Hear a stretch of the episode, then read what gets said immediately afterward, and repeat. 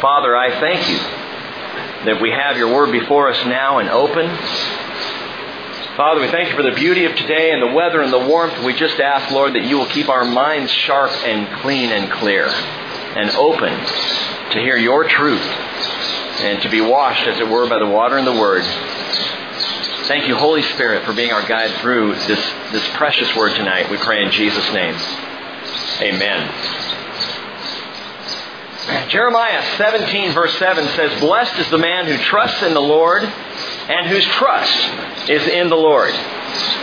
James chapter 1 verse 2 tells us, Consider it all joy, my brethren, when you encounter various trials, knowing that the testing of your faith produces endurance. And I've heard it said, I may have said it here a week or two ago, that there is no testimony without a test. And there is no growing in our faith and our trust in God without difficult times, without trials. And so as we go into Psalm 34, 35, and 36, they make up a kind of trilogy of trust in trying times. They can be trying times that are little trials, insignificant irritations, or they could be big trials. But in either case, the Lord is calling us to trust Him, to learn to speak the language of faith. So a trilogy of trust in trying times. We'll look at three Psalms, three different aspects of this. Psalm 34, trusting God in trying times in spite of my foolishness. In spite of my foolishness. Psalm 35 is trusting God in trying times to fight with a vengeance or to fight with justice. And Psalm 36, trusting God in trying times in light of His righteousness. So we'll come back to those other two, but this, let's go to the first one. Trusting God in trying times in spite of my foolishness. Psalm 34, look at the heading. A psalm of David when he feigned madness before Abimelech who drove him away and he departed. It's a great heading. Have you ever thought, you know, it's one thing to trust in the Lord. It's another thing to trust in the Lord when I'm the one who's being an idiot. You know, to trust the Lord to help me out of the situation that I got myself into. I sinned, I fell, I made a stupid decision, and now I almost feel guilty to go to the Lord and say, Would you help me out of this? Could you straighten this out? Well, I know I messed it up. And I think it's one of the hardest times we have in trusting God when we've messed up our lives. We think, you know what, I can trust Him when it's all good, but I'm not going to ask Him to come in here and clean up this mess that I've made. Well, David understands getting himself into trouble, making kind of a mess of things, and then having to turn around and, and go to the Lord and trust Him. We're told that David, tired of the hounding of Saul, left Israel territory proper and went into the territory of the Philistines to the resort city of Gath.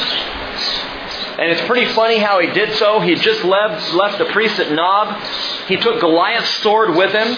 So here comes David, who knows what is he thinking, and he goes into the city of Gath, Goliath's hometown, bearing Goliath's sword, mind you, an Israelite who has killed tens of thousands of Philistines, and thinks that's a good idea. This is a good plan. You know, this is going to be a safe and secure place. And 1 Samuel 21 verse 10 tells us David arose and fled that day from Saul and went to Achish, king of Gath. But the servants of Achish said to him, Is this not David, the king of the land? Did they not sing of one of, of this one as they danced, saying, Saul has slain his thousands, and David his ten thousands? And David took these words to heart and greatly feared Achish, king of Gath. So David, what's he do? He acts like a madman. He feigns madness. He lets his spit dribble down his beard. He's clawing at the gate trying to get out. He's acting like a complete loon. And Achish says to his men, You know what? We have enough crazies around here. Let them out of here. I don't need more insanity in the city of Gath. Achish is his name. Now you may notice in the psalm at the top it says Abimelech drove him away. Well, Abimelech is a title, Achish is the name. Achish's first name, Abimelech, that means king father. So technically, this is King Father Achish, would be his name. And David had obviously forgotten who his king father really was. So he goes over to Gath. He runs to the wrong king. How often do we do that? We get tired of things or stressed out of things going on in the church, in the land. Things get difficult or trying. And we think, you know what? I've had enough of this. I'm going to go to Gath. I'm going to go spend a little time in the world. I'm just going to take a break from church life and church people and church things because it's difficult there. It's hard. And I'd rather just be out there in Gath. And we forget who is truly our King Father. We run for asylum, we think, to the world, and it's the most foolish thing we can do. It's crazy. Thankfully, in David's case, King Achish had no interest in having another madman to his asylum, so David gets out of there and when he leaves, he goes, we're told, to the cave of Adullam. And it's there in the cave of Adullam and in the caves of the Judean desert at this point in his life that David's poetry becomes prolific. He writes some of the most majestic psalms from that austere mountain hideout. From the hard life of living there in the mountains, in the desert. The cave psalms. Psalms such as Psalm 6, or Psalm 57, or Psalm 102, Psalm 142, and of course the three we're looking at tonight, Psalm 34, 35, 36, were likely written there in the cave of Adullam. We know at least 34, and there's reason to believe 35 and 36 were written there as well. Psalm 34, verse 1. I will bless the Lord at all times. His praise shall continually be in my mouth. I love that verse. If we could live by that verse alone, it would change everything in our lives. You know, the opposite of faith is not doubt. Not to my mind, anyway. The opposite of faith is grumbling. Grumbling, complaining. Paul said, Do all things without grumbling and complaining, so that you will prove yourselves to be blameless and innocent children of God above reproach in the midst of a crooked and perverse generation, among whom you appear as lights in the world. You see, trusting the Lord, faith naturally produces continual thankfulness. Because when you trust in the Lord, all that you get, all that you have, all that you receive, everything around you, you know is from Him. And you, like David, can continually thank the Lord, praise the Lord, and worship the Lord. And that kind of continual thankfulness, you know, it overrides grumpiness. It's happened time and time again in my life. If I walk down here grumpy, all I need is about three seconds of worship, and suddenly I'm thankful again. I'm appreciating the Lord for what He's done, for what He's doing in my life. Maybe it's not a lack of faith that's the trouble at all. Maybe it's just a lack of praise that causes us to be so grumpy and to doubt. Hebrews 13, 15 says, Through him then let us continually, there's that word again, continually offer up a sacrifice of praise to God, that is, the fruit of lips that give thanks to his name. Verse 2 going on, My soul will make its boast in the Lord. The humble will hear it and rejoice. That's great. When your boasting is in yourself or in your accomplishments or in your mighty deeds, it puts people down. But when your boasting is in the Lord, it lifts even the humble up. And David says, That's where my boast will be, in the Lord. Oh, magnify the Lord with me. Let us exalt his name together. I sought the Lord, and he answered me and delivered me from all my fears. Let's exalt his name together. Who's David talking to there? I mean, he escapes from Gath. He's now in the cave of Adullam. But he's saying, let us rejoice together. Well, the answer is given to us in 1 Samuel 22, verse 2. Everyone who is in distress, and everyone who is in debt, and everyone who is discontented gathered to David, and he became captain over them. So get this picture. David is now the captain of a bummed out, banished, bedraggled band of brothers. And what he's saying to them, people whose lives have not worked out like they had hoped, people who are outcast, people who are indebted and struggling, he says, you know, let's get out of the pit and exalt his name together. Let's do this together as a fellowship. That's what we say to each other every time we worship. When we congregate, when we gather together and worship, we're saying to each other, look, we all have struggles, we all have trials in our lives. Let's not stay in the pit. Let's exalt the Lord. Because as you know, exalting the Lord has this wonderful way of lifting you up of lifting others up around you. So David is saying to his to his men, these these bummed out guys, he's saying, Come on, come on, I know, I know how it feels. I, I could be bummed too. But let's continually praise God. Let's do this together. Verse 5 David says, they looked to him and were radiant, and their faces will never be ashamed. Well, now who's he talking about? He's talking about those who have trusted the Lord. He's implying something here. Perhaps great grandpa Boaz and great granny Ruth. People who trusted the Lord and their faces were radiant for it. Perhaps Hannah and her son Samuel, or, or maybe Moses, whose face literally radiated.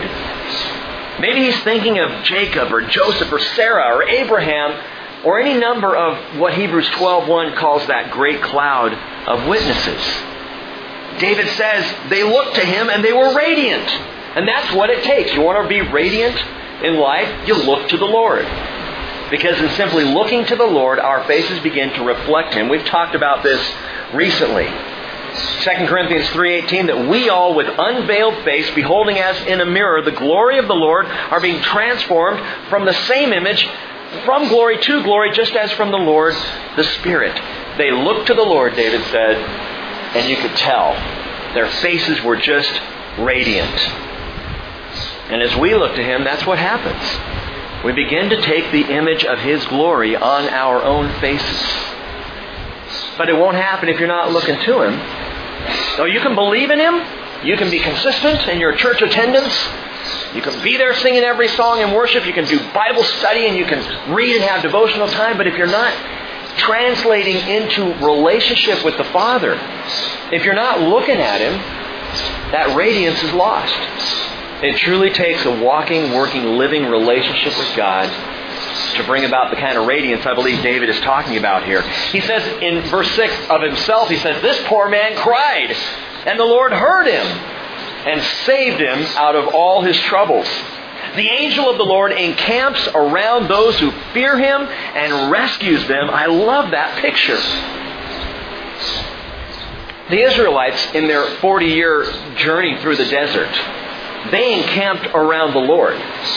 They encamped around the tabernacle and the Ark of the Covenant there in the Holy of Holies. Right dead center in the middle of all the Israelites, God said, I want to be in the middle of my people. But now David says something profound. He says, The angel of the Lord encamps around those who fear him. Now you're in the middle. You fear the Lord. He's got your back. He's got your sides. He's got your front. He has you hemmed in, as the psalmist says, 139, hemmed in, behind and in front. The angel of the Lord encamps around those who fear him and he rescues them. And, and who is this angel of the Lord? he came to Hagar's rescue. Genesis 16 tells us. And by the way, let me just mention Genesis 16 is the first mention in the Bible of the angel of the Lord. If you haven't heard this before, the principle of first mention is excellent to apply to Bible study.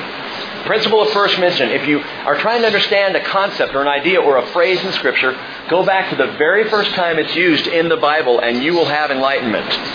You will learn something about what that phrase really means or about the character of the person being mentioned. This angel of the Lord shows up for the first time in Genesis 16, and guess who for? Hagar. Hagar, the handmaid, who slept with Abraham and bore Ishmael in a complete violation of God's will. And she's out in the desert, cast out with her son. And she's weeping and worried and upset. The first mention of the angel of the Lord is not to a faithful father, it's to a female fugitive. Which tells you something about the heart of the Lord. We see him mentioned again, this angel of the Lord. He visited Abraham to proclaim the birth of Isaac in Genesis 18.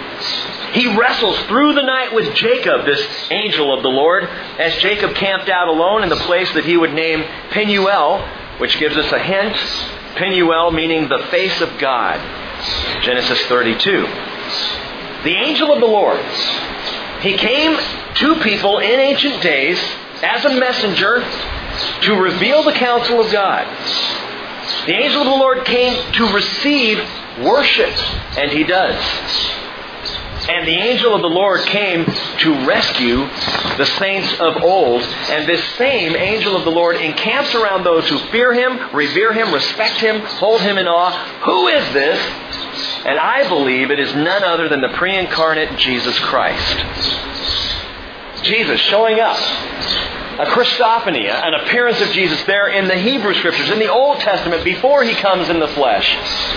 that the angel of the Lord is Jesus. It's not the word, the word angel of the Lord is malak. Malak angel, it simply means the messenger of God. This is not an angel, this is the angel of the Lord. Hold that thought. We're going to come back to it in a bit. Verse 8, David says, and a verse that's probably familiar to many of you, Oh, taste and see that the Lord is good. How blessed is the man who takes refuge in him. Taste and see that the Lord is good. What a great verse. But notice that David doesn't say see and taste. He says taste and see. You're sitting in a restaurant and they bring the dessert tray out to you. Why do they do that? Because they know if you see it, you're going to begin to salivate and want it. But God says, no, that's not the way I want it to be. I want you to taste first. Taste and see that the Lord is good. Because it requires a taste. I don't know about you, but that's not how I try out new food. I don't typically close my eyes and have Cheryl put it in front of me and take a guess, you know, at, at eating it and then open my eyes. No, it's, it's exactly the opposite of that. I see it first, look it over, decide about it. You know, years ago, George Carlin talked about such a thing. I don't know if I've ever quoted George Carlin in a teaching before. But he said he was looking in the refrigerator and there was something there. And he didn't know what it was. And he called his wife and said, Honey, what is this? And she said, Well, smell it. It doesn't have any smell. What does it look like? Could be meat. Could be cake. It's meat cake. And he said, So I did something smart. I threw it away and saved my life. Originally, he was saving food. Now he's saving his life. Anyway, I don't know why I went off on that. Just popped into my head. But David says, taste and you will see. Taste first. What does that mean? It means that for all the facts and figures, the studies and scriptures, that ultimately we have to experience the Lord before we realize how good He is. I can tell you all night long how good the Lord is, but until you experience it for yourself, until you have been in even for a moment, a relationship where you see the goodness of God, where you taste the goodness of God yourself, you're not going to understand that. Let me encourage you to allow people to taste, even before they see. What do you mean by that? Years ago, a man by the name of Hank Sakinga, some of you knew Hank very well, recently passed away from cancer. Hank was the gargantuan man who sat up here with the tiny little guitar and amazed people for years here at the bridge. And Hank, the first time I saw him, was in a Bible study in the book of Daniel in a small coffee shop in Anacortes. His friends, Mark and Susan Harris, talked him into coming to the Bible study and sitting down and, and hearing. And Hank at that time was just not believing, wasn't walking with the Lord, didn't really have any sense of that. And when they came in and they brought him, and after they left, Mark mentioned to me, yeah, he hasn't been in church in years, and so this is kind of a first time thing. And I'm like, Book of Daniel? What are you thinking? And Hank never stopped coming. And it changed his life because he got a taste. I wouldn't have ordained that for him. I, I, would have said, you know, tell him to run in the fields and the flowers and try and experience the Lord. No, no. Don't be afraid of allowing people to taste what goes on right here. You realize that when we worship, people are tasting. They're getting a taste test of the Lord. When we take communion, they're looking around and they're watching. They're thinking, well, what is this? It's a taste test. They are able to taste and see that the Lord is good. Worship, Bible study, communion, they're taste testers for non believers. Oh, there's something completely different for you and for me. But for someone who doesn't believe in Jesus, bring them on. Let them have a taste of the Lord. 1 Corinthians 11, 26, Paul says, As often as you eat this bread and drink the cup, you proclaim the Lord's death until he comes. You are proclaiming what Jesus did simply by the act of communion. Now, that may not be in your mind when you're taking communion. What may be in your mind is, I'm focusing on the Father, I'm confessing sin before Him, I'm, I'm in this place of remembering what He did, I'm loving Him, I'm worshiping Him. And yet, you're proclaiming the gospel story every time you do that. Jesus says, Blessed are they who did not see and yet believe. So let people have a taste of the Lord. Taste first, see next. Verse 9. Oh, fear the Lord, you his saints. For those who fear him, there is no want. You might want to underline that. For those who fear him, there is no want. The young lions do lack and suffer hunger, but they who seek the Lord shall not be in want of any good thing. David's out there in the caves, you know, out there in the Judean desert, and there were lions and leopards that were out there at the time. In fact, far more than there are. They're, they're coming back, I hear. But far more than there are today, there were lions. And David was probably scrolling out this poet, this poem, and he sees a lion go wandering by, and boy, that's a hungry looking beast. And he thinks, that's not me. I don't lack. I don't want for any good thing. Charles Spurgeon once wrote, He who praises God for blessings will always have blessings for which to praise God. I like that. But notice that when David writes this, that there is no want, that I'm not in want for any good thing, he's not in Gath. He's in the austere mountain caves. He's in the desert, where you would think you would easily lack for something. He's not in Gath, you know, where there are stores and malls and Starbucks and Papa Murphy's. He can't just pop down to the local grocery store and get some food. He's out in the desert, man. And yet it's in this place that David says, I'm not lacking any good thing. But you're in a cave, Dave. You're in a cave, Dave. And he says, Yeah. Isn't it great? Paul writes in Philippians 4:19, "My God will supply all your needs according to his riches in glory in Christ Jesus." You see, it's not King Father Achish who provides. It's King Father Yahweh. And so better to be in the desert with nothing and not lack than to be in the midst of the city of Gath with everything and lack what you really need, and that is a relationship with God the Father. It's not the amount of the blessing that brings the joy, is it? It's the source of the blessing. It's where the blessing comes from. So David says, there's no want. You won't lack for any good thing, which basically means if you don't have it, you probably don't need it. So take the truck back, Les. if you don't have it, you probably don't need it. I heard this funny song. Hayden played it for me, found it on YouTube. Perhaps some of you have heard it. It's called I Ain't Got No iPhone. Have you heard this thing making the rounds? I hate my life and I want to die. I ain't got no iPhone. My heart is breaking thinking suicide. I ain't got no iPhone. Like a boat capsizing, no hope on the horizon, got a two year contract and I'm stuck on Verizon. I ain't got no iPhone. And it's a funny song and a spoof song for the way people are just chasing these things down. And yet, that's how the carnal man thinks. I want the newest, I want the latest, I want the hottest, the bestest, and it's foolishness. It's just plain insanity. What we have is what we're supposed to have. No more, no less.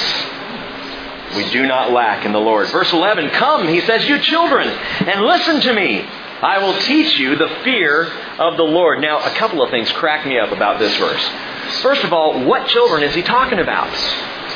Gather around, boys and girls. It's story time for David's men. Come on, guys, gather around. He calls them his children. And then he has the audacity to say, I will teach you the fear of the Lord.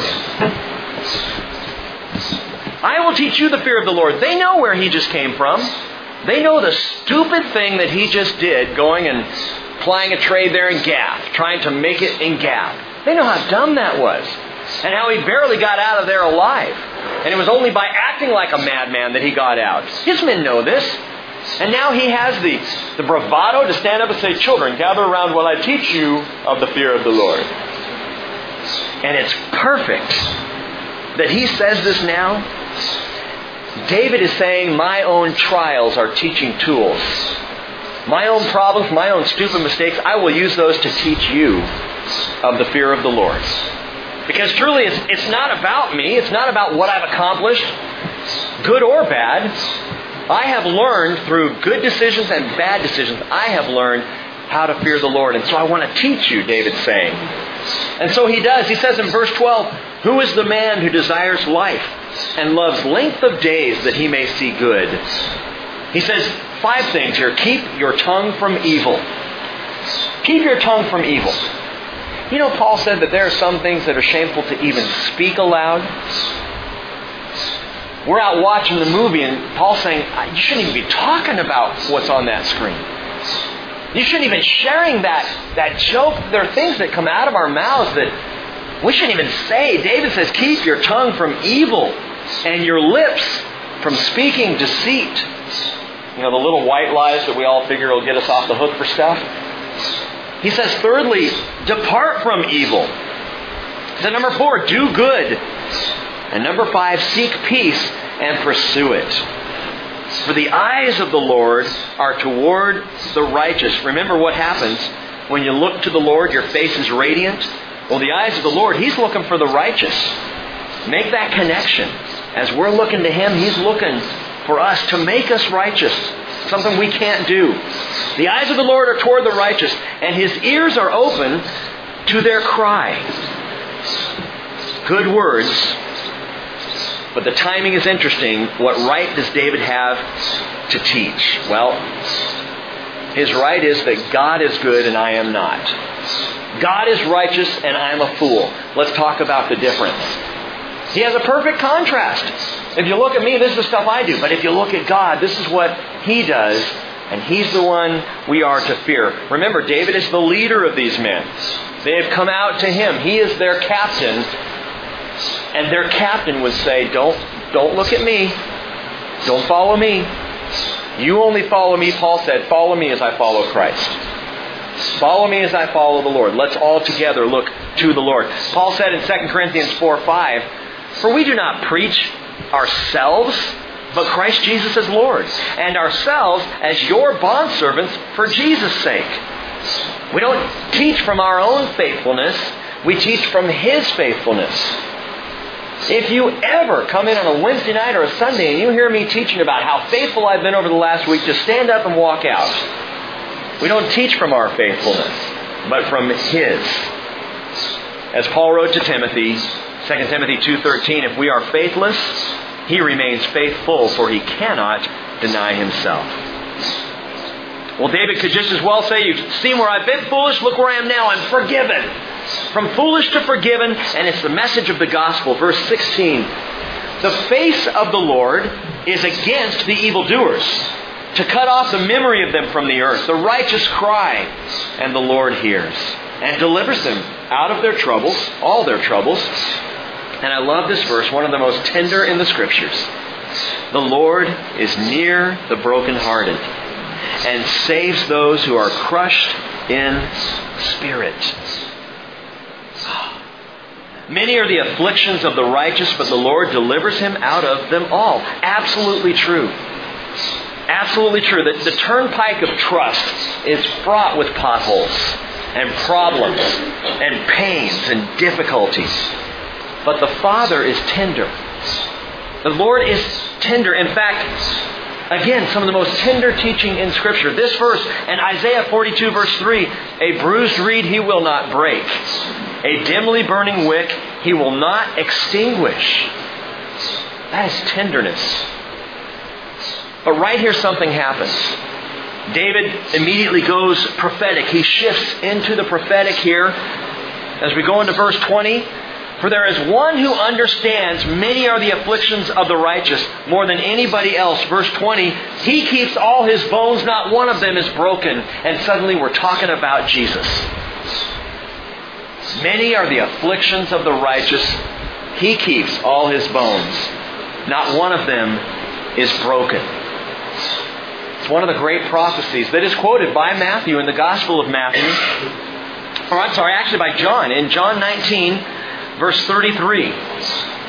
John says, When they saw that Jesus was already dead, they did not break his legs. For these things, verse 36, came to pass to fulfill Scripture, that not a bone of him shall be broken. And here it is. Psalm 34, verse 20, he keeps all his bones, not one of them is broken, but it's not the only place that this prophecy originates. In fact, it originated earlier, back in Exodus chapter 12, verse 46, where the Lord decreed the Passover lamb is not to have any of his bones broken. It's very unique. And you have to ask the question, with all the offerings, why? Why are you being so specific? What's the big deal if we're if we're slaughtering the lamb for Passover and we accidentally lean on his leg the wrong way and, and it snaps? We're killing him anyway, right? What's the big deal? It is a big deal. Because every offering is a cameo of the Christ. Every offering, every sacrifice portrays and pictures Jesus. And the Lord decrees these certain things so that as we look back, we would see this. We see in the Passover lamb this Exodus decree that points us to Jesus. And we talked about, I think it was two weeks ago, a broken bone can't produce blood. But a bone that's whole continues to produce blood. That's where our blood flow is produced in our bodies, in the bone. Jesus' bones were never broken. Jesus' blood flow is continual and forever, covering and cleansing completely every sin. But this isn't just about the Passover lamb. If it were, we would just be content with, something with Exodus 12:46. But David now, speaking by the Spirit, draws us back again. But listen again to the context. The Lord is near the brokenhearted. He saves those who are crushed in spirit. Many are the afflictions of the righteous, but the Lord delivers him out of them all. He keeps all his bones, and not one of them is broken. What's going on here? We are getting a picture here of the tenderness of the Father, even toward his own Son. This is an aspect of the cross that I hadn't thought about much. You know, I think of the cross as the wrath of God poured out on Jesus. We talk about the Lord turning his back as Jesus is covered with sin and filth. We talk about him pouring out that anger and that burning, consuming fire. And yet, in the midst of all this, the Father's heart was tender toward his Son, breaking for Jesus. How do you know that, Rick? Well, Isaiah 42, verse 1 says, Behold, my servant, speaking of Jesus, whom I uphold, my chosen one in whom my soul delights. I put my spirit upon him. He will bring forth justice to the nations. He will not cry out or raise his voice, nor make his voice heard in the street. A bruised reed he will not break, and a dimly burning wick he will not extinguish. He will faithfully bring forth righteous. Jesus is the bent reed on the cross. Bent but not broken. Dimly burning but not extinguished as three days later he rose from the dead to walk in that new life that he promises to you and to me. I believe what David's doing here by the Spirit is directing us to the tenderness of God the Father for God the Son. And saying to us as well, hey, listen, Many are the afflictions of the righteous. You will be afflicted. It will get hard. But know that I am not going to break you. I'm not going to snap you. Not one of his bones shall be broken. Verse 21 Evil shall slay the wicked, and those who hate the righteous will be condemned. The Lord redeems the soul of his servants, and none of those who take refuge in him will be condemned. David is talking about trusting God in trying times in spite of our foolishness. Man, if you do something dumb, that is still a good time to go to the Lord. If you sin foolishly, if you make a dumb life decision, you realize you never even sought the Lord on that, and you've messed things up, man, don't hesitate to run to the Father. He still tenderly awaits to help you. Now, as we get into Psalm 35, which is intimately paired with Psalm 34, let the words of Isaiah 42, which we just read, settle over you that he will faithfully bring forth justice. And that's the theme of this next psalm. Psalm trusting God in trying times to fight with a vengeance. God will fight with a vengeance. Psalm 35 is a great psalm. It's a fighting psalm. And some have a problem with that. Watch this. Verse 1. Contend, O Lord, with those who contend with me. Fight against those who fight against me. Take hold of buckler and shield and rise up for my help. Draw also the spear and the battle axe the spear and the battle axe to meet those who pursue me. Say to my soul, I am your salvation. Let those be ashamed and dishonored who seek my life. Let those be turned back and humiliated who devise evil against me. This is battlefield language, gang. Warrior talk from David. And he turns it into this poem, this song, this psalm, a fighting psalm. And he's talking about slinging stones and swinging swords and hewing limbs.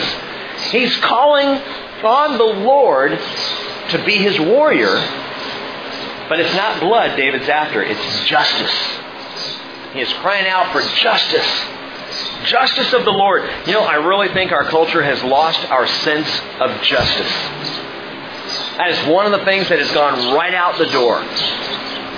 The fact that a, a child molester has a shortened sentence of, I think it's five to seven years. I'm sorry, that's wrong. And, and I'll tell you where the problem begins with the whole justice system is when you do away with capital punishment, every other punishment has to be lessened. Every other one has to go down to make it fair. We have lost a sense of justice with all the peace activism going on, and please understand me. I know we need peace. And we need to pursue peace as Jesus calls us to. But peace without justice is tyranny. Peace without a sense of right and wrong is not peace. It's going to be someone lording it over someone else. And Christianity and the church, we have shifted to, to fit the modern mold. And it seems to me that justice is just getting lost and confused. And especially God's role in justice in all of this. I was just this just yesterday talking with a, uh, a couple, kind of listening in on a, they were sharing a family discussion that they had a few weeks back. And the discussion was all about would Jesus go to war? Would Jesus go and fight in war? Would he approve of Iraq or Afghanistan and what all's going on? And the, the kids, the 20 somethings, were saying no, because Jesus is all about peace. And the parents were saying, well, you're 20 something. You'll understand more when you're, you know, 50 something. 40 something. You'll get it. And Grandpa was there. Grandpa is a veteran, fought in the Korean War.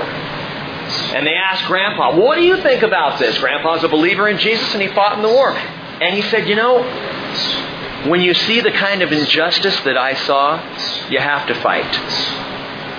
You have to fight. When you see the kinds of things being perpetrated against human beings, you can't just walk away and let it stand. There is a call for justice in the world. Have it. I thought Jesus was all about peace. Yeah, he was his first visit. But all you got to do is flip to Revelation 19 to see what he's about in his second visit. When he comes again, Revelation 19:11, John says, "I saw heaven opened, and behold, a white horse, which indicates war, and he who sat on it is called faithful and true, and in righteousness he judges and wages war." To think Jesus is peace only disregards not only some of his own teachings, but it disregards how he is going to return, and it disregards what Jesus did in the Hebrew Scriptures, in the Old Testament days. And please understand this. Look further on this. Verse 5. David says, Let them, speaking of the wicked, be like chaff before the wind, with the angel of the Lord driving them on. Let their way be dark and slippery. I like that. With the angel of the Lord pursuing them. For without cause they hid their net for me. Without cause. Note that. Without cause. Unfairly. Unjustly. David says, They dug a pit for my soul. Let destruction come upon him unawares, and let the net which he hid catch himself. Into that very destruction let him fall and Jesus is right there. Right where? Right there in the Psalms.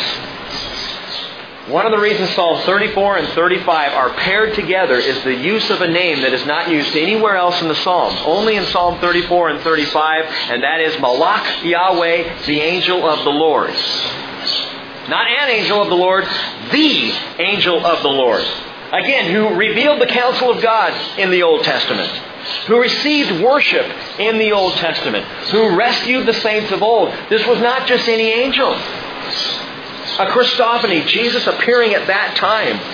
And you can study that out. I encourage you to do that. But as David prays down curses against his enemy, what he's doing here is he's calling for the judgment and the contention of the angel of the Lord, Jesus Christ. Saying, Jesus, fight for me.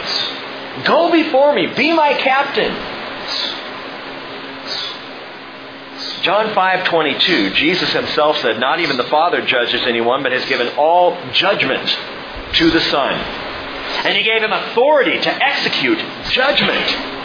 Romans 12:19, Paul writes, "Never take your own revenge, beloved, but leave room for the wrath of God, for it is written, vengeance is mine, I will repay, says the Lord." Says the Lord, yes. God the Father, God the Son, God the Spirit, the Lord will execute vengeance and justice, and it will be perfect and right. Now, I realize we're in a different time, a different age than David. And I realize as Christians, we do have a call. If, if we can accept it, and that is as far as it's possible to be at peace with all men. Paul says that. And our battlefield, our battlefield is slightly different than David's. His was more of a physical battlefield, fighting against the physical enemies of Israel. Our battlefield is a spiritual one. And I shared before, as you come across the Psalms that are warrior Psalms like this, fighting Psalms, apply them spiritually as well, especially. Apply them to fighting against the enemy. How do we do that? How do we fight an enemy unseen? How do we go head to head with Satan who we don't visualize, we don't, we don't see him? We only see the results. How do we deal with him lurking in the alleyways and the byways of Gath of this present world? We do it by calling on the angel of the Lord Jesus Christ. We call on the authority of Jesus. We ask Jesus to fight for us, to go before us, to be our strength and our shield. May I, may I just challenge you with something here tonight? First of all, when it comes to our midweek meetings, our services, please consider staying and praying. Stay and pray. I, every weekend, because I don't want anybody to feel bound or, or caught, especially if I teach long. I don't want to feel like, ah, oh, yeah, I got to stay. We're doing the prayer thing. But and so every week, and Les and I have talked about this. I've been kind of, hey, if you need to leave, leave. That's cool, whatever. Because we don't want anybody to feel like they have to. But I'm asking you from a spiritual place to stay and pray. The extra 10 minutes that we get when we head out the door as soon as the teaching's over is not going to make any difference in your life. But I'll tell you what, the extra 10 minutes spent in spiritual warfare is making a difference. It changes things. We may not see it, we may not be aware of it, but it does make a difference when God's people pray. And the second thing is, first, stay and pray. But secondly, if you don't know what to pray, just call on the name of Jesus. You don't have to say anything else. Jesus, would you just stand for this fellowship? Jesus, would you stand for Christians in this area? Lord Jesus, we need you to go before us. Lord Jesus, there are people lost throughout all of these hillsides, these mountains, these islands. Would you save them? Call on the name of the Lord. I guarantee the more we pray as a fellowship, the more we will see things happening. The more the Lord will fight, and justice will be seen and known. Verse 9. David says, And my soul shall rejoice in the Lord. It shall exult in his salvation. All my bones will say, Lord, who is like you? Who delivers the afflicted from him who is too strong for him, and the afflicted and the needy from him who robs him. Oh, Jesus, you are my deliverer. And so everything within me rejoices in the Lord, even at a bone marrow level. I like that David says this. Man, my, even my bones will say, Lord, who is like you. My bones are now talking. Where's he going with this? He's talking about something that is deep. For my bones to praise the Lord. My bones are starting to realize when it's getting colder. They are. I'm 45, and all of a sudden the knees start to, ah, okay, fall's coming. Or there's a rainy day coming because I can feel it a little bit. David says, you know what I feel in my bones? Praise. Worship. I love him so much, my bones are worshiping. Now, listen to this because this is awesome. Hebrews chapter 4, verse 12. You've heard this verse, I'm sure, no doubt connected to justice. The verse says, For the word of God is living and active and sharper than any two-edged sword and piercing as far as the division of soul and spirit, spirit and joints and marrow and able to judge the thoughts and the intentions of the heart. And so oftentimes we go to this verse and say, this will judge where we are. Thank you, Lisa. This will judge where we are. But there's something else in this verse. There's a nuance here that we need to understand. It means the living Word of God also brings discernment to my deepest man, to my innermost being. It divides, it helps me understand in the deepest part of me, in my bones, my thoughts, and my intentions in my heart, the Word teaches me how to divide between right and wrong and how to discern. David's calling for us to get down to a bone marrow level in our worship, in our faith, in our trust in the Lord. Verse 11, going on, he says, Malicious witnesses, they rise up. They ask me of things that I, I do not know. They repay me evil for good to the bereavement of my soul. He says, But as for me, when they were sick, my clothing was sackcloth. I humbled my soul with fasting, and my prayer kept returning to my bosom. I went about as though it were my friend or my brother. I bowed down mourning as one who sorrows for a mother. David says, when these enemies of mine were having hard times, I was praying for them. My heart broke for them. I was worried about them. I couldn't stop thinking about them. It kept returning to my heart, so I had to pray some more. That was my attitude when my enemies here were having hard times. Well, now that I'm having hard times, he goes on and says, But at my stumbling they rejoiced. And they gathered themselves together, the smiters, whom I did not know, gathered together against me. They slandered me without ceasing like godless gestures. I love his description. Like godless gestures at a feast, they gnashed at me with their teeth. Who is he talking about? Who is this that David says, when you were hurting, I was praying for you. But now that I'm hurting, you're going after me. Who's he talking about? Well, at some level, it was those Philistines in Gath who feared David. They saw David come into the town and they wanted to drive him out, and so they started spreading malicious lies, going to the king saying he's a threat to us, he's a spy for Israel, drive him out. But David's words go beyond the superficial threats of the Philistines. It goes out to his brothers in Israel. People, and I'm going to make a little assumption here, go out on a limb, but people in Israel who would say, We saw you go to Gath. You're a traitor. You're a traitor. I'm telling Saul. No, you're, you're not one of us anymore. You left. You made your decision. You're out there. And David, he's got this coming in now from the enemy. He's got it coming from his own people. But I'll tell you what, these words are so specific. I think he's got to be talking about Saul himself. Why? Well, there was a time when Saul was sick and tormented and aching and hurting. What was David doing at that time? David was called in to play worship songs for Psalm for, for Saul to soothe his soul. David loved Saul. In the interactions between David and Saul, as, as, Saul was coming after David, a couple of different times where we see them talking, David up on the mountain and Saul and his men down below, and David could have killed Saul, and he doesn't. And in their interactions, you hear in their voices, and especially in David's, he treats Saul like a father. He continues to call Saul the anointed of Israel, even though David was anointed too. And David very clearly loved Saul, cared about Saul. And when Saul was hurting, David was there for him, praying. But now that David is hurting, oh, Saul's just continuing to go after him. And so David has nowhere else to turn. He turns to the Lord and he says, Justice. Just justice, Lord. Saul's chucking spears at David when David was praying for Saul. 1 Corinthians 13:5. We can take a lesson from this. Paul says, "Love does not take into account a wrong suffered." Maybe there was someone in your life that you loved and cared about and, and saw through a hard time, and then you went through a hard time, and they turned around and started snapping at you. Love does not take into account a wrong suffered.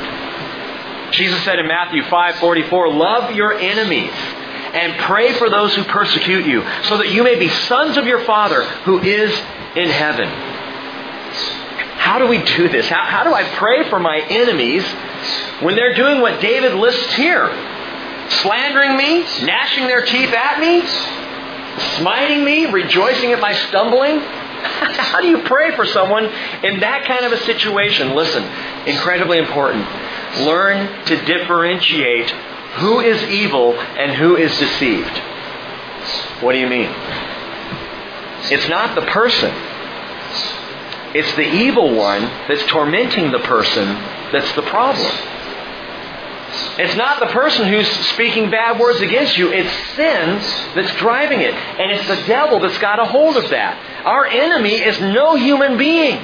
Our enemy is Satan, absolutely, unequivocally. He is the one who is the accuser of the brethren, Revelation 12.10 tells us. The accuser of the brethren. Our fight is not against flesh and blood, Ephesians chapter 6. It's against the powers and the principalities. It's against those let me put it this way those who would torment you are themselves being tormented. Those who would come after you or come after me in anger or bitterness or slander, they're messed up themselves. That's how you pray for your enemies. You recognize he's, he's in a world of hurt or he wouldn't be coming after me like this. And so I can pray for him because I happen to know Satan's doing a number here. Learn to differentiate between the person and the evil that is driving the person's behavior. Jesus did this. He did it marvelously. Remember, he was telling the apostles that it's time, boys. We're going to go to Jerusalem, and I'm going to be handed over to the chief priests, and they're going to, I'm going to suffer many things at their hands. And then I'm going to be crucified, and then in three days I'm going to rise. And we're told in Matthew 16 that Peter took him aside and began to rebuke him, saying, God forbid it, Lord, this shall never happen to you. But he turned and said to Peter, Get behind me, Satan. Wow. this was right after, you know, Jesus said, Blessed are you, Simon, you know, for, for claiming, for confessing me as the Christ. Right after that, get behind me, Satan. I mean, that's harsh language. He says, You're a stumbling block to me. You are not setting your mind on God's interest but man's. Was Jesus slamming Peter, calling him Satan? No. Jesus was talking to the problem. Jesus was addressing Satan. Peter was just the guy whose mouth was being used in that particular moment. Peter was just the one who was blurting out what Satan wanted said. And Jesus was able to differentiate between Peter and Satan. This is not a Peter problem. He doesn't say, Get behind me, Peter, you jerk. He says, Get behind me, Satan. You have no business here. Peter wasn't evil, he was just deceived. And so Jesus called out the deceiver. And we can do the same in our prayer. Lord Jesus, she's angry with me. She's spouting all kinds of words against me. Lord, I know that she doesn't fully understand what's going on here. I know that the evil one is trying to mess this up. I know that he's trying to divide our relationship. Lord, I am praying against Satan or against whatever demon is working on her life. That's how you pray for your enemy. Verse 17 going on. He says, Lord, how long? how long will you look on? You know, it's okay to ask God how long. That's all right. It's okay. You've had a long day, week, life, month, whatever. And just to say, Lord, how long till you come? Could you come tonight? That'd be great. Lord, how long will you look on? Rescue my soul from their ravages, my only life from the lions. I will give you thanks in the great congregation. I will praise you among a mighty throng. David looks ahead to days when he will worship among a mighty throng of people. And he will. He will. Right now he's in a cave with 400 sweaty men. You know, this is the best they can do. But he is going to worship in a throng of people there in Jerusalem. And it will be wonderful. And David looks ahead to that. And there's a principle here. If Gath is grumpy, if the world is difficult, remember, glory is coming. Look ahead. If the desert is dry, hey, a fountain is going to flow. That's one of the ways I, it's one, one of the reasons I love the book of Revelation. It's how I personally choose to bear up under the injustice that we see in the world. The book of Revelation that talks about days to come what God is going to do when we're going to worship there at the throne. Revelation 4 and 5, Revelation 21 and 22, four of the best places in the Bible to go when you are discouraged. Because like David, you can say, I am going to worship among a mighty throng. I'm going to worship at a time, everybody's going to be there. Everybody, it's going to be massive. Well, not everybody, don't get me wrong, I'm not universalist. But it will be a massive, all the believers, all those of faith in Jesus will be there. Revelation 5.11, Then I looked, I heard the voice of many angels around the throne and the living creatures and the elders, and the number of them was of myriads of myriads, thousands of thousands, saying with a loud voice, Worthy is the Lamb that was slain to receive power and riches and wisdom and might and honor and glory and blessing. A mighty throng. No matter what happens here in this Gath-like world, you can say, Lord, I'm going to be where you are. Great encouragement. I will praise you among a mighty throng. He says in verse 19, Do not let those who are wrongfully my enemies rejoice over me, nor let those who hate me without cause wink maliciously, for they do not speak peace. They devise deceitful words against those who are quiet in the land. And it's just like that today. Listen to that verse again and think about Israel in the Middle East today. They do not speak peace. They devise deceitful words against those who are quiet in the land. The world continues to rear up against those who just want to live quiet in the land. Hey, I get it. The people of Israel right now are for the most, for the most part secular. It is mostly a secular nation. Although there is a a growing messianic faith in Israel. And it's marvelous. But I'm not saying the people of Israel are perfect. I'm not saying they're always right. I'm not saying they've never made mistakes. I'm not saying they haven't messed it up from time to time. But I can guarantee you, when you look back at the history of the wars of Israel since they became a nation in 1948, we talked about this recently as well, there's not a single war that was fought on the offensive. It was always defensive. Same with all the wars of David. Always defensive, never offensive. Just wanting the heart of the people of Israel, first and foremost, is they just want to live quiet in the land. Just can we just have peace? Shalom. Can we have shalom? The problem is the people of Israel want peace, P E A C E, and the, the Arab countries around want peace, P I E C E. And not just a piece, they want it all. They want the land itself. It's the number one reason why peace in the Middle East is elusive is because the Muslim desire is to drive out Israel, not to live uh, alongside.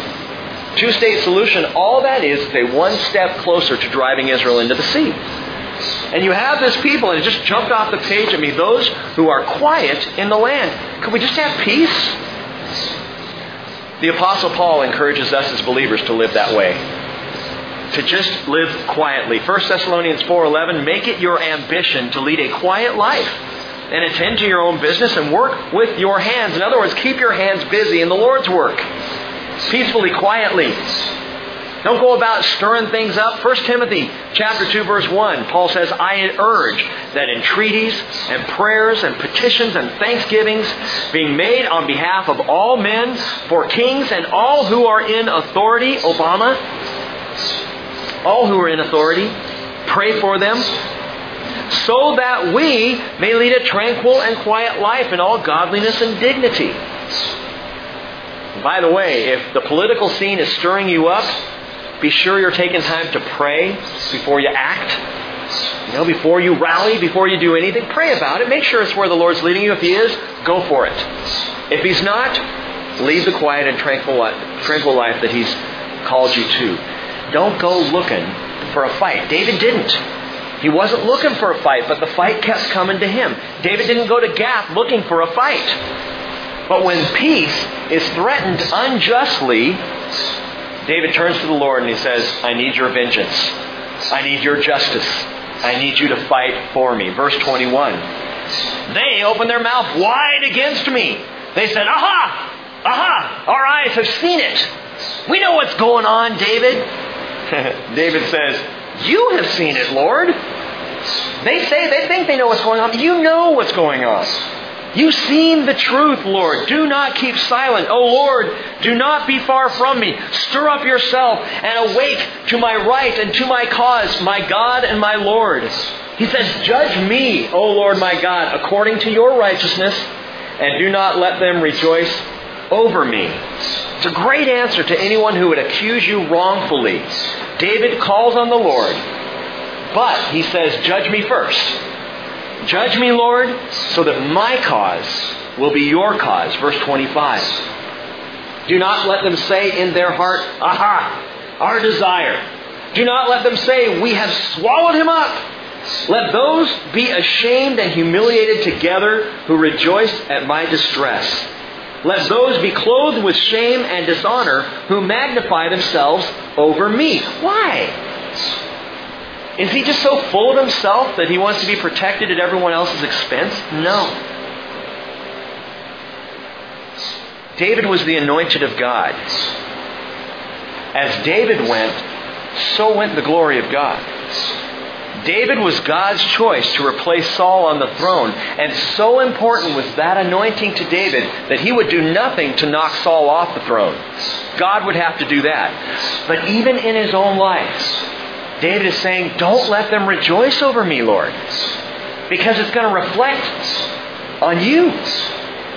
Don't let them rejoice wrongfully, unjustly, unfairly against me.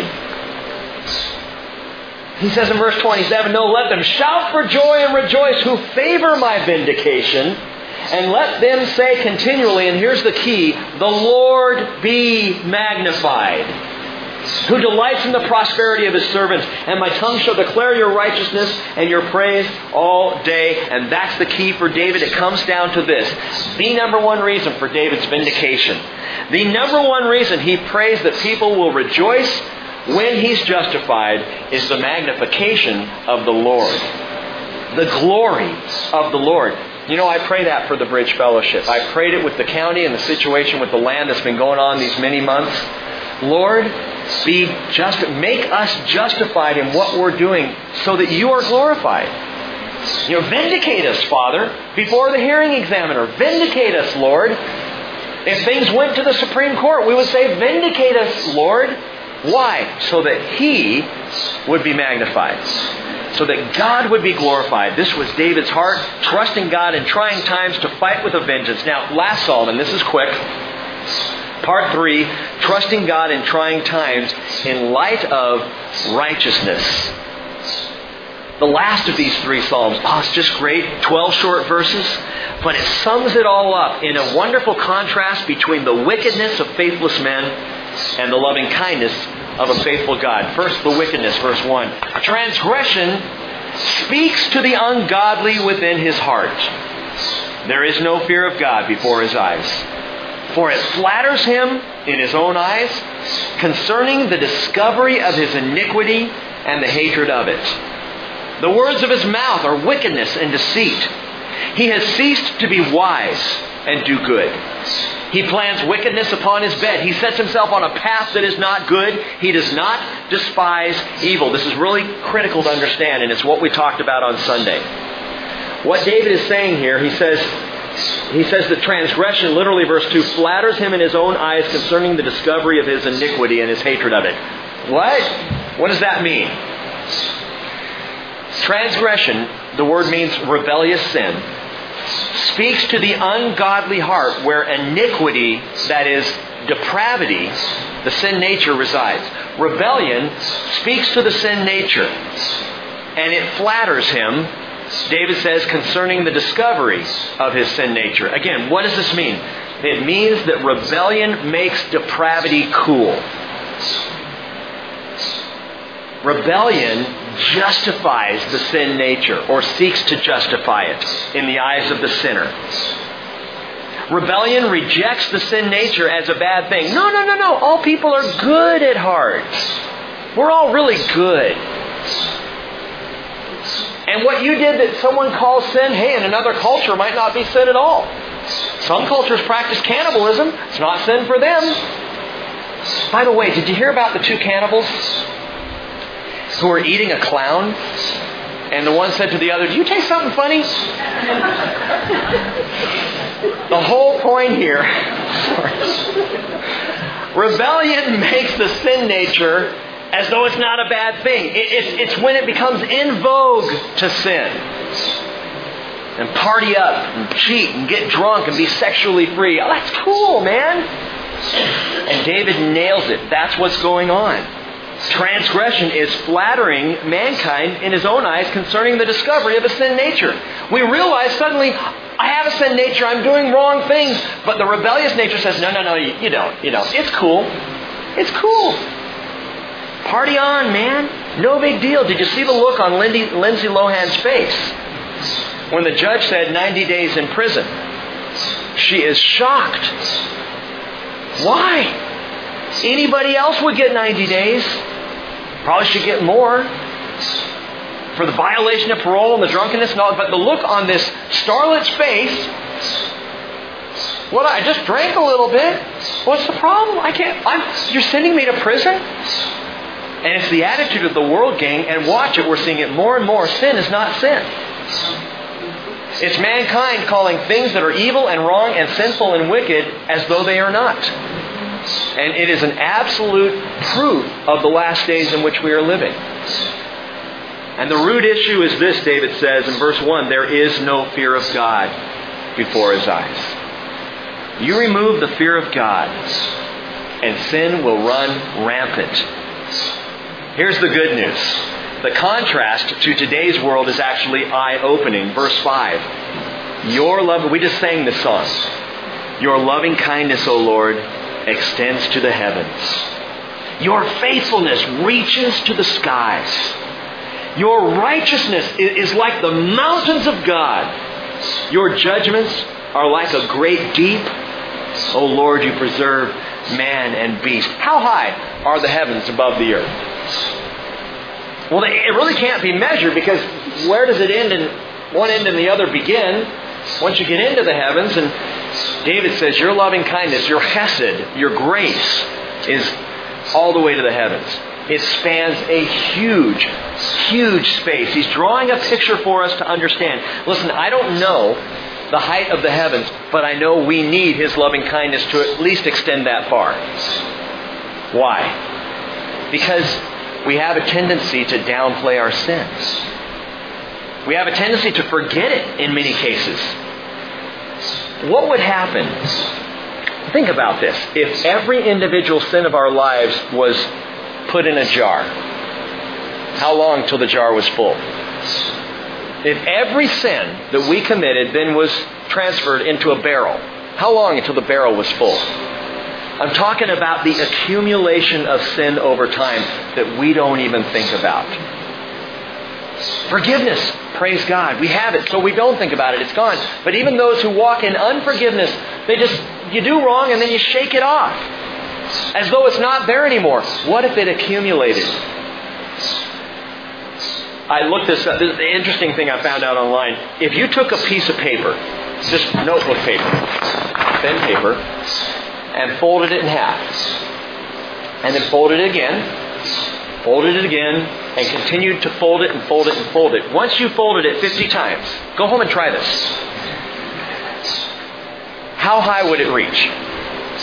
A single piece of notebook paper folded 50 times. First of all, you can't fold it beyond, some say 12. I couldn't fold past 7 today. I got to 7, I'm going, how big, once you got to 50 folds, how big would that single sheet of notebook paper actually be? Some people say, in fact, most people say three inches. There are others who say, no, there's something to this It's tricky. It's got to be at least a foot. Some will say three feet. You want to know how tall it really would reach if you folded it and could fold it 50 times? Could actually accomplish that? 93 million miles. The distance from here to the sun. I'm serious. Go home and try it. what if you could fold it a hundred times? 12 billion light years. In other words, the approximate radius of the known universe. I don't know who figures these things out. They've got a lot of time on their hands. But it's a concept known as exponential accumulation. And my friends, exponential accumulation is what's going on in our sin life and we don't even know it. We have no idea when we sin upon sin upon sin upon sin how far reaching it is. Praise God, His loving kindness extends to the heavens. And praise God that His faithfulness reaches to the skies. We need it to. We need to understand, and I'm pointing this out not to make you feel bad about the massive sin that's in your life, but to feel wonderful about the expanse of His grace. We sing Amazing Grace. It is far more amazing than we recognize. I don't think we will really understand it till we get home and look back and perhaps have a glimpse. I don't know if we will even get this glimpse of how much we truly were saved from. But it's wonderful news that His loving kindness is this big, even greater than the exponential accumulation of my sin. His righteousness is massive like the Himalayas. His judgments profoundly deep like the Marianas Trench. And the last statement of verse 6 would be incongruous in all of this if not for His grace. He says, You preserve man and beast. You preserve us, Lord. You're righteous like the mountains. Your judgments are like the sea. And yet, you preserve us. And not just us, man and beast. It hit me today. I'm studying. I look down, Reggie. God's preserving Reggie, my little dog. You animal lovers, God preserves beasts as well as man. You know what's interesting? John 3:16 says God so loved the world that he gave his only begotten son that whoever believes in him shall not perish but have eternal life. You know what the word for world is there? It's not humanity. It's cosmos. God so loved all that he created He's so pleased with all of His creation. Now, that doesn't mean that all of His creation will not perish but have eternal life. No, you and I are unique in that. But David says He preserves both man and beast. Verse 7 How precious is your chesed, your loving kindness, your grace, O God. And the children of men, oh, they take refuge in the shadow of your wings. Jesus said in Matthew 23 37, Jerusalem, Ah, Jerusalem, who kills the prophets and stones those who are sent to her. How often I have wanted to gather your children together the way a hen gathers her chicks under her wings, and you were unwilling. Did, did I tell you the story? I'm pretty sure I did. Actually, true story. I went back and found out. This was told by a, a professor at Biola who grew up on a farm, and he said the farmyard one day burned down, and the next day they went out and as they were sifting through the debris, there was a hunk of burned meat on the ground. And he kicked it over, and four little live chicks ran out from underneath it. The Lord says, How often I have wanted to gather you under my wings. That a hen would sacrifice her life for her chicks like that, would literally burn alive, covering those little precious chicks so that they might have life. And that's what Jesus did. That's what he did that the children of men take refuge in the shadow of your wings. Verse 8, they drink their fill of the abundance of your house, and you give them to drink of the river of your delights. For with you is the fountain of life, and in your light we see life. What is this, Indiana Jones and the lost fountain of youth? You make them drink from the fountain of life, from, from the river of your delights. Listen, the Hebrew word for delights there is Eden the river of Eden. Eden means delights or paradise or pleasures. The river of your delights, the river of Eden. Genesis chapter 2 verse 10 tells us a river flowed out of Eden to water the garden. And from there it divided and became four rivers. You remember the Pishon, the Gihon, the Tigris, and the Euphrates. In Jeremiah chapter 2 verse 3, God refers to himself as the fountain of living waters. He's the source. He is the fountainhead. When David writes, You give them to drink of the river of your delights, for with you is the fountain of life. You're the source of all good, the source of all pleasure, the source of, of literally of Eden itself. God is the fountainhead. The preservation and sustenance and pleasure and satisfaction in spite of my foolishness. And he fights with a vengeance, and in light of his righteousness, which is how Jesus could say, John 7:38, who, he who believes in me, as the scripture said, from his innermost being will flow rivers of living water. Because the source of that water is the Spirit of God. And by the way, the rivers of living water that will flow up out of us, it comes up out of our spirit. Father and Son residing there. We're washed in the Holy Spirit, given the Spirit. He dwells within us, right? His Spirit dwells within my spirit. So why does the river of living water come up out of my spirit? Just started reading a great book that Don handed me, and I love the way this guy describes it. The river of life, the water of life, the Holy Spirit comes up out of my spirit and does what? Washes my soul and washes my body. That I would make righteous decisions physically. That I would think with a washed mind. Because the Holy Spirit flows from within and floods me constantly. That's how it works. Amazing. But what does David mean, in your light, we see light? In your light, we see light. This is absolutely key to trusting God in trying times. It means that in the light of God, in His light, we see things as they really are. When we walk in the light as He is in the light, we see things in reality for what they are. We understand we don't have a veil anymore over our eyes. We're not deceived. The God of this world blinds the minds of those who are unbelieving. No, we have that lifted, and in His light, we see things as they are. In His light, I see myself as I am in Him. When I look through the lens of God's light, Paul says, Ephesians 5 8, you who were formerly darkness are now light in the Lord. Walk as children of light. That's how He sees me. That's how He sees you now. He doesn't see you as dark and depraved and sinful and sick. He sees you as a child of light. And if you will walk in the light as He is in the light, you begin to recognize that in yourself that I am a child of light. I am capable of making light oriented decisions. And in His light, I see other people the way He sees them. I see you as children of light. And it's marvelous. I begin to look at my brothers and sisters in Christ in a totally different way. They're children of light too. These are the people of God that I, wow. There's a thought. We go home and tell someone who's not here, I was with God's people tonight. His people were there. I mean, that's a marvelous thing, and it's a truth. To see other people the way God sees them, Plato said this. He said, Be kind, for everyone is fighting a hard battle. Hmm. Be kind, for everyone is fighting a hard battle.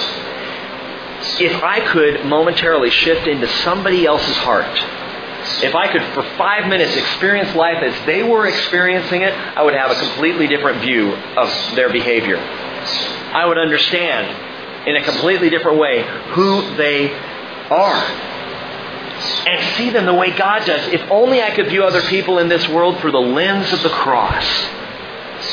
You know, if we looked at people that way, we would see other believers as blood bought and clean and righteous and wonderful, the people of God.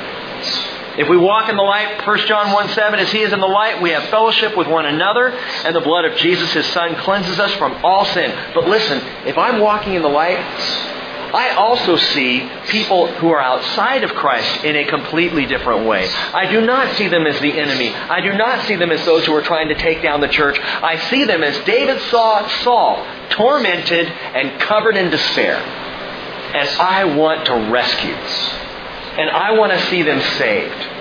And I do not see them as those who are against us as we hole up in the barn. No, we got to get out and save them because in the light of God, we see them as they really are, lost and hurting and captured by the enemy. And so in God's light, we go get them.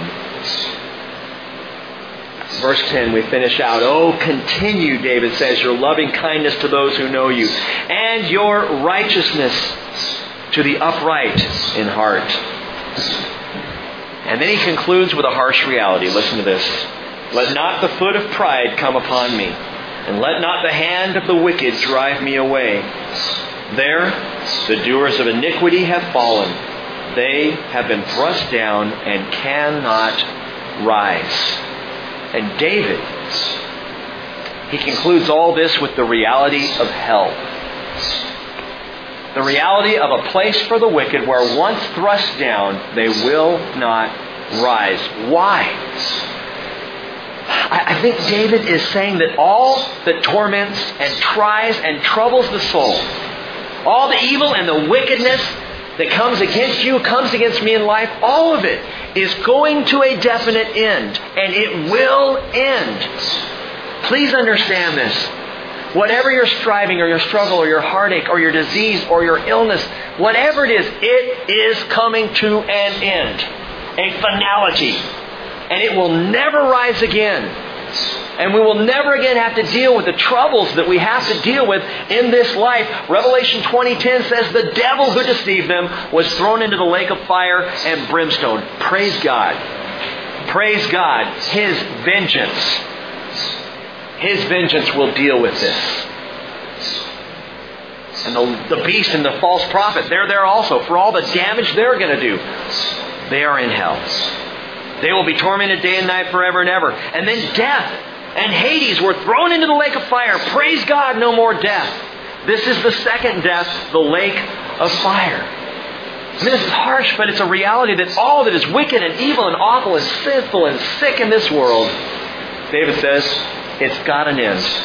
It has a conclusion. There is a great finale, and it will be over. But guess what? You won't. I won't. Children of God, sons and daughters of light,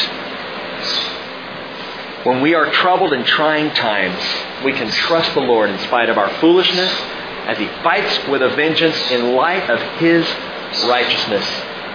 And we're going to go on doing it forever. Amen? Let's pray. Father, we thank you for the words of these Psalms. We appreciate so much the heart of this man who loved you so much and who really was given your spirit and could see things as, as no one else saw things. I pray, Father, more than learning will take place in our hearts tonight, but that there will be encouragement, that we will be uplifted, and that our trust, Father, in you will be lengthened even, Father, as your grace extends over all things, we pray. In Jesus' name, amen.